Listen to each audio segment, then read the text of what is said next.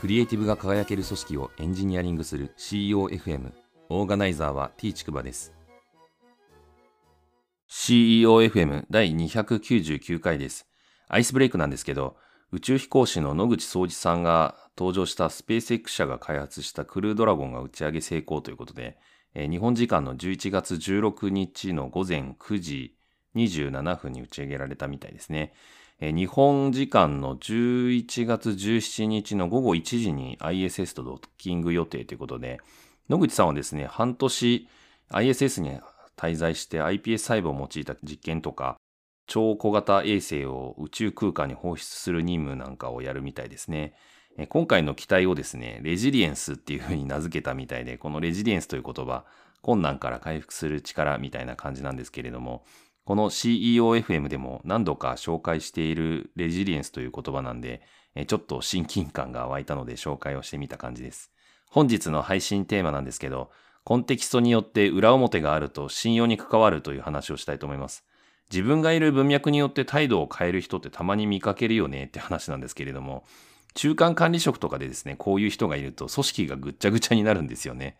部下にはいい顔して経営層には部下の悪口を言うみたいな感じだと思うんですけれども、態度をですね、コンテキストによって変える人についてちょっと考えてみようかなというのが今日のテーマです。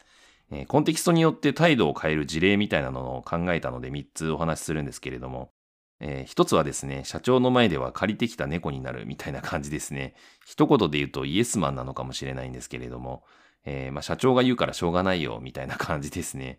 えー、つ目はお客さんの言いなりになる人って感じですね。まあこれは営業だったり、まあはたまた社長だったりするのかもしれないんですけど、まあ一言で言うとご機嫌取りみたいな感じかもしれません。えー、三つ目は他人の主張を違う内容で伝えるっていう感じですね。これはあの、まあ他人の主張を単に誤解しているケースもあれば、恣意的にコントロールしようと思って別の主張をするみたいな感じの場合もあるかなというふうに思います。まあこんな感じの態度を変える人って、まあ、埋挙にいとまがないような気もするんですけど、事例を挙げると、えー、なぜコンテキストによって態度が変わるのかっていうことをですね、逆に考えてみたんですけれども、一つはですね、権力には逆らわずに従う方がうまくいくっていうふうに思ってるってことですね。先ほどの事例で言うとイエスマンみたいな感じだと思うんですけれども、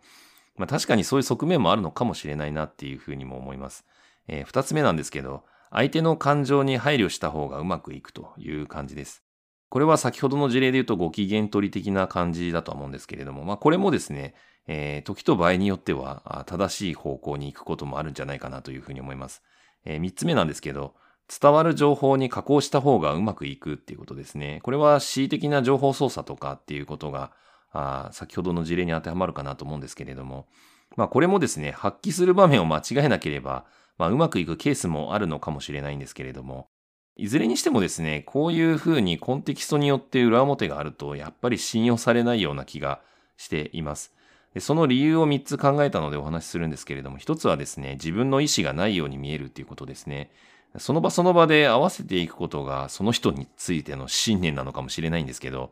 まあ、日和見主義とも言えるのかもしれないんですけど、うん、まあ、ただ、やはりですね、相手の感情に配慮しながらも、自分はこう思うみたいな意見っていうのは言うことって必ずできると思うので、どう思うかみたいな意思をちゃんと明確に伝えていくコミュニケーションって結構大事なんじゃないかなっていうふうに思います。二つ目なんですけど、認識のズレがあると致命的だなっていうふうに思います。えー、誤った情報をもとに意思決定したら、まあそれは失敗する確率の方が高いよねって感じだと思うので、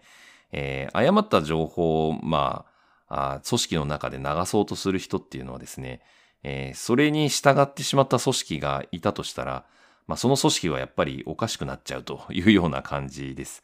まあ、恣意的なものじゃなくてですね、単なる誤解であったら許されるのかというと、まあ、それも微妙なところがあってですね、やはり誤解もできるだけなくすようなコミュニケーション上の仕組みをちゃんと考えて実践していくみたいなことが大事なんじゃないかなっていうふうに思います。三つ目なんですけど、恣意的な情報操作は必ずボロが出るっていうことですね。まあ、昨今はですね、IT によって情報の透明性が高くなっているし、また SNS とか使ってですね、あの人こう言ってたよみたいな裏話ってすぐに回りやすくなってると思うので、えー、当然ですけど、そういうふうに何かしら恣意的な意図を持ってですね、情報操作しようとしても、一人で情報をコントロールできるような時代じゃなくなってるっていうことですね。で、あと、この恣意的な情報操作はですね、善意でやってたとしても、えー、自分が気づいてないエゴが入ってしまうみたいなことがあるので、結構厄介なんですよね。なので、そういうことはもうしないっていうふうに決めちゃった方がいいのかなっていうふうに思います。こんなこと考えてるとですね、ほとんどコミュニケーションの問題に帰着するなっていうふうに思いました。えー、やはりあの、対話的にですね、えー、意見を引き出すみたいな配慮も大事かなっていうふうにも思います。まあ、自分の意思がないように見える人っていうのは、まあ、それなりにいるような気もするんですけど、まあ、そういった人でも必ず意見を持っているというふうに、まあ、信じてですね、対話的にどう思うかっていうのを粘り強くやっぱ聞くっていうことが大事なんじゃないかなっていうふうに思います。えー、あと、誤解が起きないようにですね、記録に残すっていうのがやっぱ大事かなと思います。まあ、恣意的であろうが、あ単なる誤解であろうが、そういうものが起きるっていうこと自体がですね、問題だという感じだと思うので、えー、それが起きないようにするためにはですね、まあテキストベースだったり、ドキュメントとか、何かしら記録に残すようにしていればですね、えー、言った言わないみたいな話を回避することができるんじゃないかなと思います。あとですね、最後に情報の透明性を仕組み化するのがやっぱ大事かなっていうふうに思います。え、実際に組織の運営上でですね、えー、口頭のコミュニケーションだけで何か意思決定が行われるみたいなやり方をしないっていうことですね。まあ、このあたりの対策っていうのが有効になるし、また、こういう対策をやっていればですね、組織の中で仮にコンテキストによって裏表を出してくる人がいたとしてもですね、そういう人って自然と炙り出されていって、最終的には改善できなければ居場所がなくなってしまうみたいな感じになるんじゃないかなっていうふうに思っています。第299回の配信は以上です。